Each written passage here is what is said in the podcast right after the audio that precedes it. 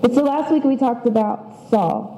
We talked about how Saul looked like a king, but then he didn't obey. He cared, he cared way too much what people think and not enough what God thought. Um, and so he lost the kingdom out of that disobedience, out of that incomplete obedience. And so tonight we're going to pick up with the guy that comes after Saul, and we're going to talk about him, talk a, a little bit about what made him different.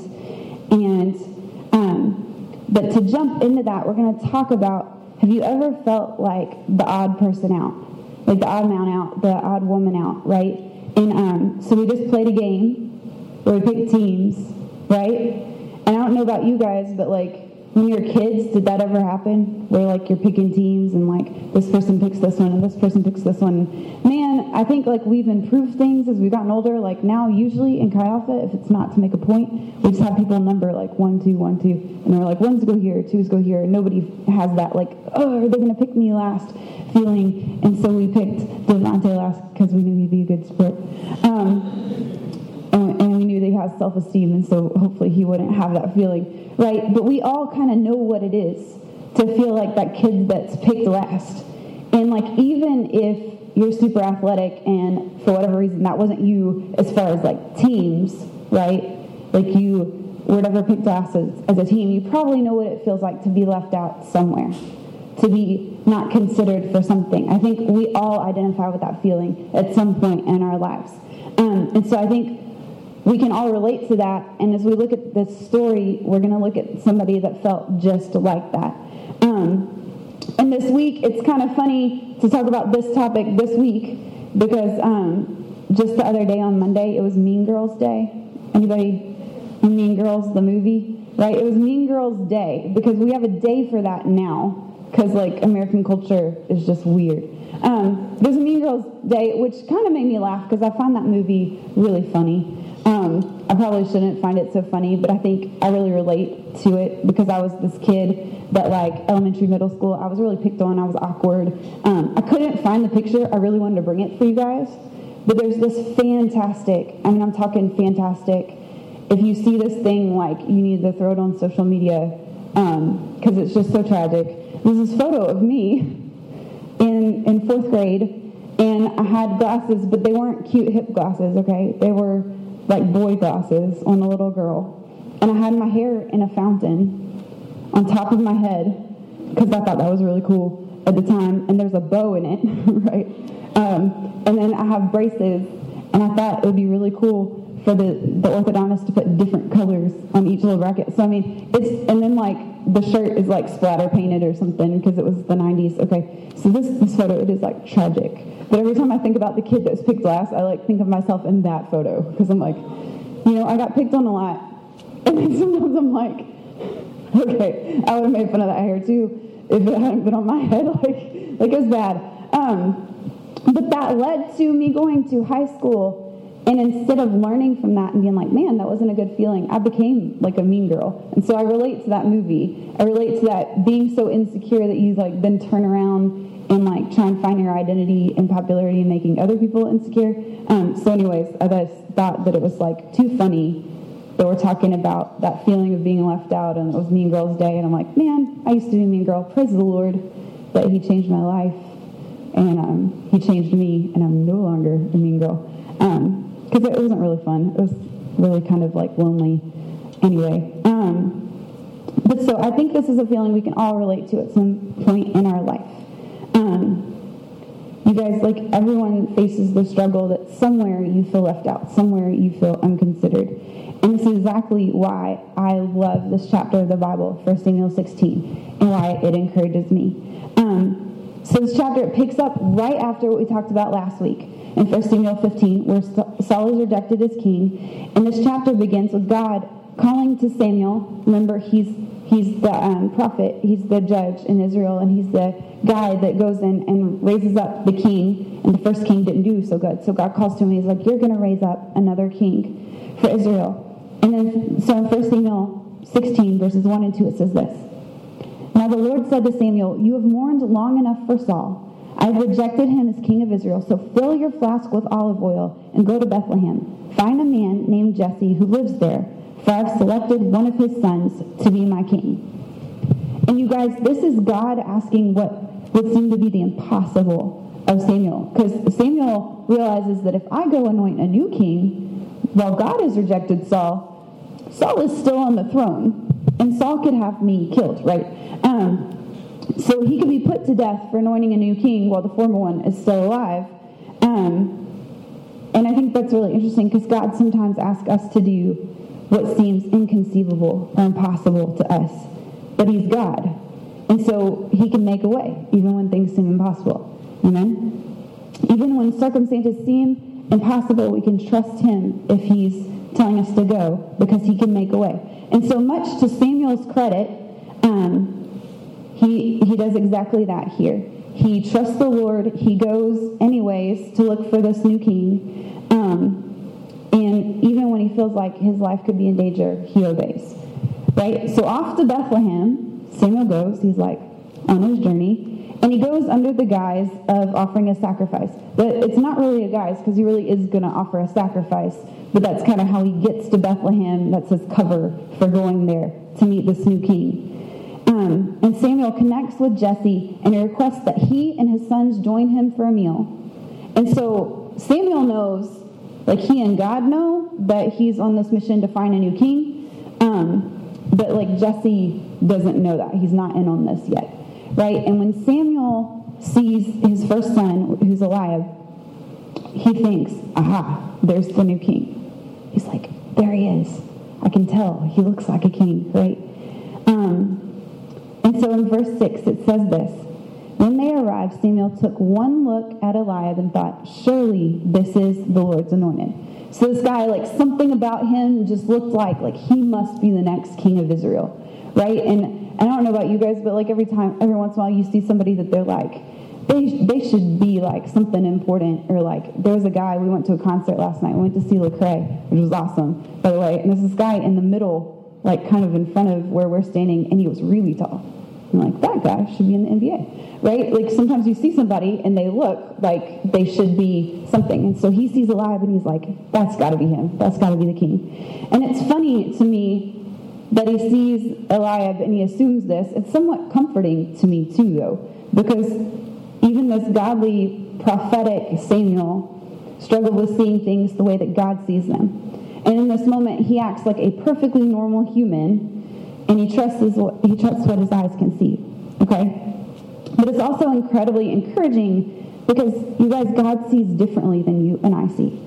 God sees differently. I often find myself feeling overlooked by people. Okay, it's like one of those things I've struggled with um, my whole life. So I feel like overlooked, and I think honestly, at least for me, I've spent way too much time analyzing why.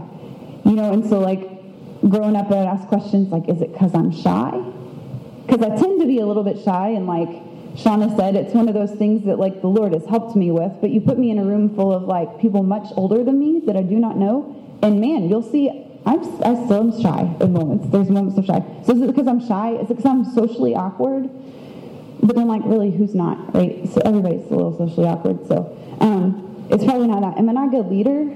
You know, do I smell bad? The list could go on. I don't think it's less bathe. Um, but at the end of the day, it could be all or none of those things, right? Like if you're trying to figure out in and of yourself why you're overlooked, like you could make a list a mile long and, and you're never really going to know.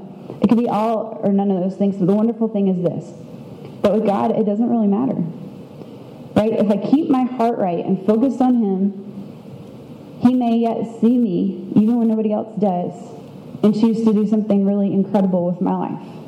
Right? And there's a song by United Pursuit that talks about that and says, I give it all to you, Lord, trusting you to make something beautiful out of me. Right? And so I can trust that like God sees me, even if man doesn't see me, and like he may yet use me to do something for his glory because he sees and he knows what I'm capable of. Um, so God responds to Samuel in this assumption that Eliab is going to be Israel's next king. In verse 7, he says this But the Lord said to Samuel, Don't judge by his appearance or height, for I have rejected him. The Lord doesn't see things the way you see them. People judge by outward appearance, but the Lord looks at the heart. So, this one simple verse so clearly sums up God's priorities. Like this one verse, it shows us God's priorities versus people's priorities so clearly. Because thinking back to last week, so Saul looked like a king, but we learned that his heart was disobedient, that he was self centered. It didn't work. He didn't turn out to be a good king. He wasn't a good leader for the people, and he didn't teach them to follow God. So this verse shows us that we're unable just to look at someone and see what God sees. Like I can't just like look at Anna and see what how God sees her, right? Like I can't just look at Karen and see how God sees her. Like I can't just look and see what God sees. God sees past all of the outside stuff and he sees into the heart. Um, and only God can see inside hearts, right? And so it also makes me realize, like little side note, it also makes me realize that I should pray a lot more for God's guidance in dealing with people because he understands the whole person and I just see what I see, right? And so I should like pray for discernment and stuff. That's just like a side nugget. Um, so now after this meet and greet with Jesse's son, Samuel says, what has become, you guys, this has become my favorite verse in the whole story. And I'll explain why in a minute. But this has become my absolute favorite verse in the whole story. In verse 11, he says this Then Samuel asked, Are these all the sons you have? Right? So it tells us that um, if you read the story, and you can read it later, we're just not going to like read verse for verse tonight. But it tells us that Eliab came and God was like, not that one. And the next one came, not that one. The next one came, not that one. And all these are like perfectly good, strong, tall young men. They could be a king, right? And then Jesse's like, these are my sons. And Samuel knows because he's listening to the Lord. He's like, he's not here. So I just think that like so much faith in God is evident in this one little question that, that he's willing to trust and be like, no, he's not here. You must have more sons. Um, so he says, are, these are the sons you have. And I just think there's so much trust in that statement, right? Because he's got seven dudes standing in front of him, and, and like they probably all look like as good as any other one to be a king, yet he knows the one guy that God doesn't want, or the one guy that God wants isn't there. Right? And, and so he could have done one of two things. He could have been like, one of these is surely good enough, and just picked him, right? But he doesn't do that. Or he could have prayed and he could have been to God like, sorry, bro, didn't find your king today. I'm going to get out of here. But he, he doesn't do that. He asks this question. he says, Are these all the sons that you have? He trusts God and he asks this question that, like, in that situation, you walk into somebody's house that you do not know. You say, Bring me your sons. And they bring you, like, their sons. Like, you don't really question them. That's, that's kind of not normal, right? So he asks this crazy question Do you have more sons? And so here in this story, we see David, the future king of Israel. Okay, spoilers, he's a future king. Um, get completely overlooked. And you can hear it in Jesse's response because he says this they're still the youngest. Right? But like he gets completely overlooked. He doesn't even get invited to this meal. His entire family has overlooked him, and his father seems reluctant to even mention um, when Samuel point blank inquires, like, are there more? His father still seems reluctant. Um, and so why? You know, and, and, this takes me back to the listing, like, why do I get overlooked? I'm like, why did David get overlooked, right? Like, was he different? Was he undesirable in some way? Was he, like, eccentric or small or odd? Or was he a dreamer? Or did he just fit with the sheep, like, way better than he fit with the people? You know, um, was he socially awkward? you know, like, but we, we may never know. The Bible doesn't really tell us that, but we do know this. David was overlooked by his very own family, like completely overlooked, not even invited to the meal. But God, you guys, God did not overlook David. He sought him out. God says of his next king of Israel, and he says this before we ever meet David, back in chapter 13 of 1 Samuel. So in 1 Samuel 13, 14, it says, The Lord has sought a man after his own heart. The Lord has already appointed him to be the leader of his people. And then it, it repeats in Acts when it's going back and it's remembering who David was. In verse uh, chapter 13, verse 22, it says, But Saul, God removed Saul and replaced him with David, a man about whom God said, I have found David, son of Jesse, a man after my own heart. He will do everything I want him to do. And so a man after his own heart. You guys, what does that mean? What does it mean to be a man or a woman after God's heart? And if you look at the Hebrew, the word is labab. Um, it probably is pronounced differently, but this is Jackie pronunciation, labab, right? It's a very country, Southern American pronunciation. Um, but it means the inner man, the mind, the heart, or the will.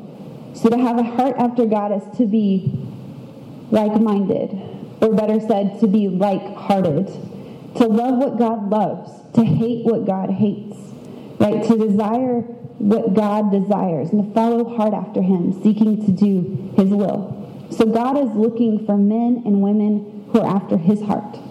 He's looking for people who are going to love what He loves, who are going to hate what He hates, who are going to care about what He cares about, right? And, and so I think we learn from David and like we're not called to be kings and queens, right? We're called to be like other things because we're not in Israel. So obviously, you're not called to be the king of Israel, right? God has a different calling on your life. I'm not called to be the king of Israel because, like, I'm not in Israel and I'm a girl. You know, like, there's there's some factors there. But God has a calling on each of our lives, and He has different things that He wants to see done in the world. But He wants to call people who are after His heart, who are going to love what He loves and hate what hate what He hates and be about what he's about. Right? And so at the end of verse 11, we read that Samuel commanded Jesse to send for him at once. We will not sit down until he arrives. And you guys, like, I don't know about you guys, but when I read the Bible, like, I like to read the story and then I like to take a second and stop and, like, think about it and process it. And for me, like, if I were standing on the edge of the scene observing it, like, how awkward would that be? Right? That you've got Jesse. You've got seven sons. We're told that like one of them looks really kingly and so he's probably big and tall. The other brothers are also probably big and tall, at least in comparison with David at this point, right? And they're all hungry. And they've all been called to a meal. And, and he's like, we're just going to stand here until the little one comes. Like, we're just going to stand. I just think that's like awkward, y'all. I mean, some of you guys, you're college guys, you know your appetite, right? So imagine you're standing there hungry and, and you just have to wait on little bro to come. Like, I just think that would be so awkward. But little did they know in that waiting who David was going to become and what was about to happen and the process that God would bring him through and make him king. So David's family overlooked David, but God saw him clearly. He saw a heart that was after his, and he raised him up. You guys, sometimes we too, we feel overlooked or we feel unconsidered. But we can learn from David. We can have a heart that we cultivate to be after God. We can spend time in His Word. We can read the Bible, get to know who He is, right? Because if you want to hear God talk to you, you want to hear who God is, like He's written a whole book.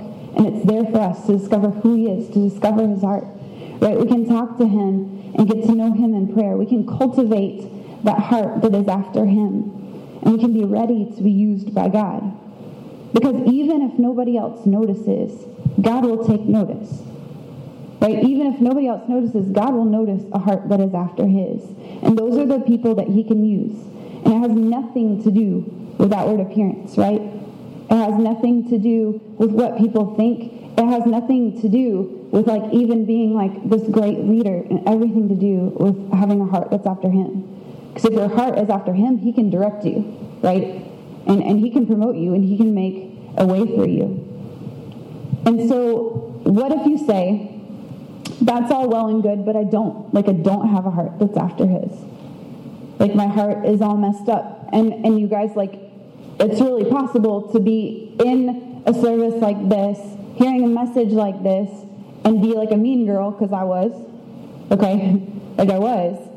And there was a point where I had come to know Christ as my Lord and Savior. So I accepted him, I'd invited him in, you know, but then somebody spoke a message, my youth pastor, was very much like this.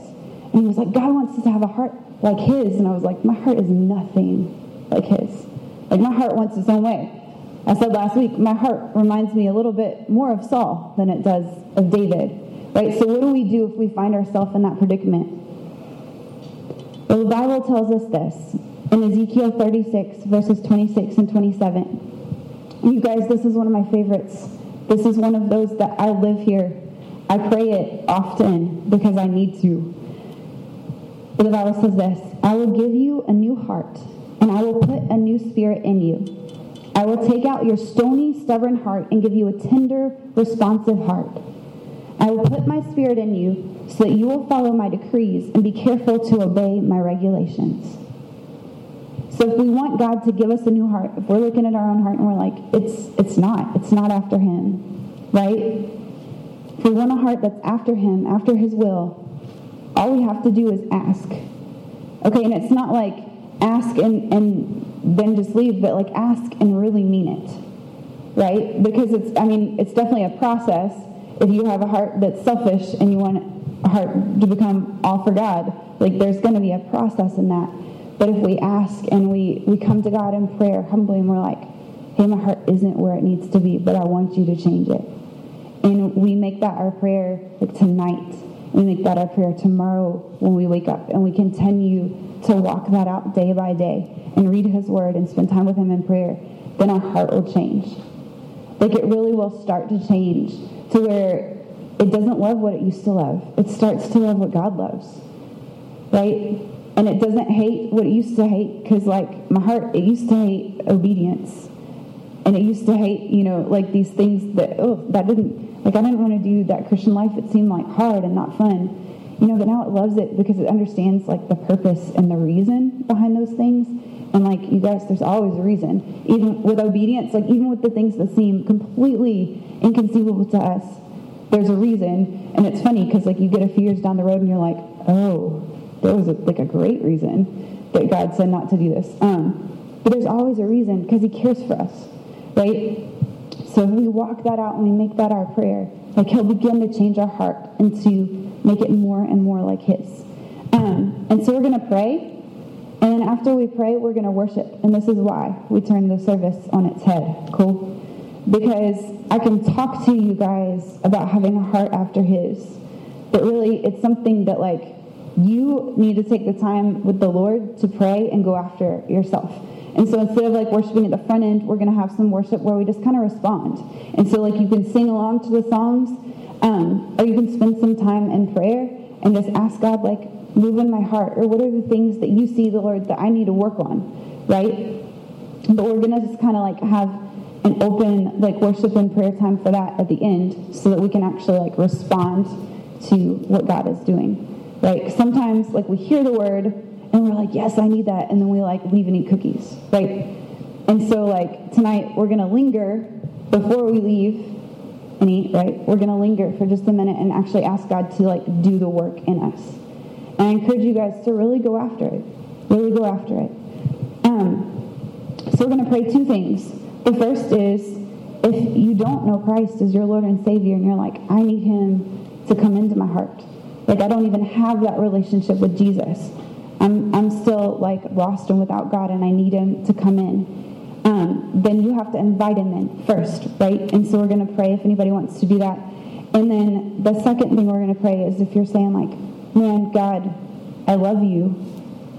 I know you're my savior, but I need you to make my heart after you.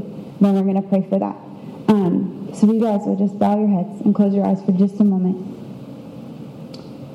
God, I just thank you. God, thank you for the opportunity, Lord, to be here tonight. God, thank you for the opportunity to speak and to share your word. And God, most of all, just pray that you would move in our hearts and in our lives tonight. Um, in Jesus' name.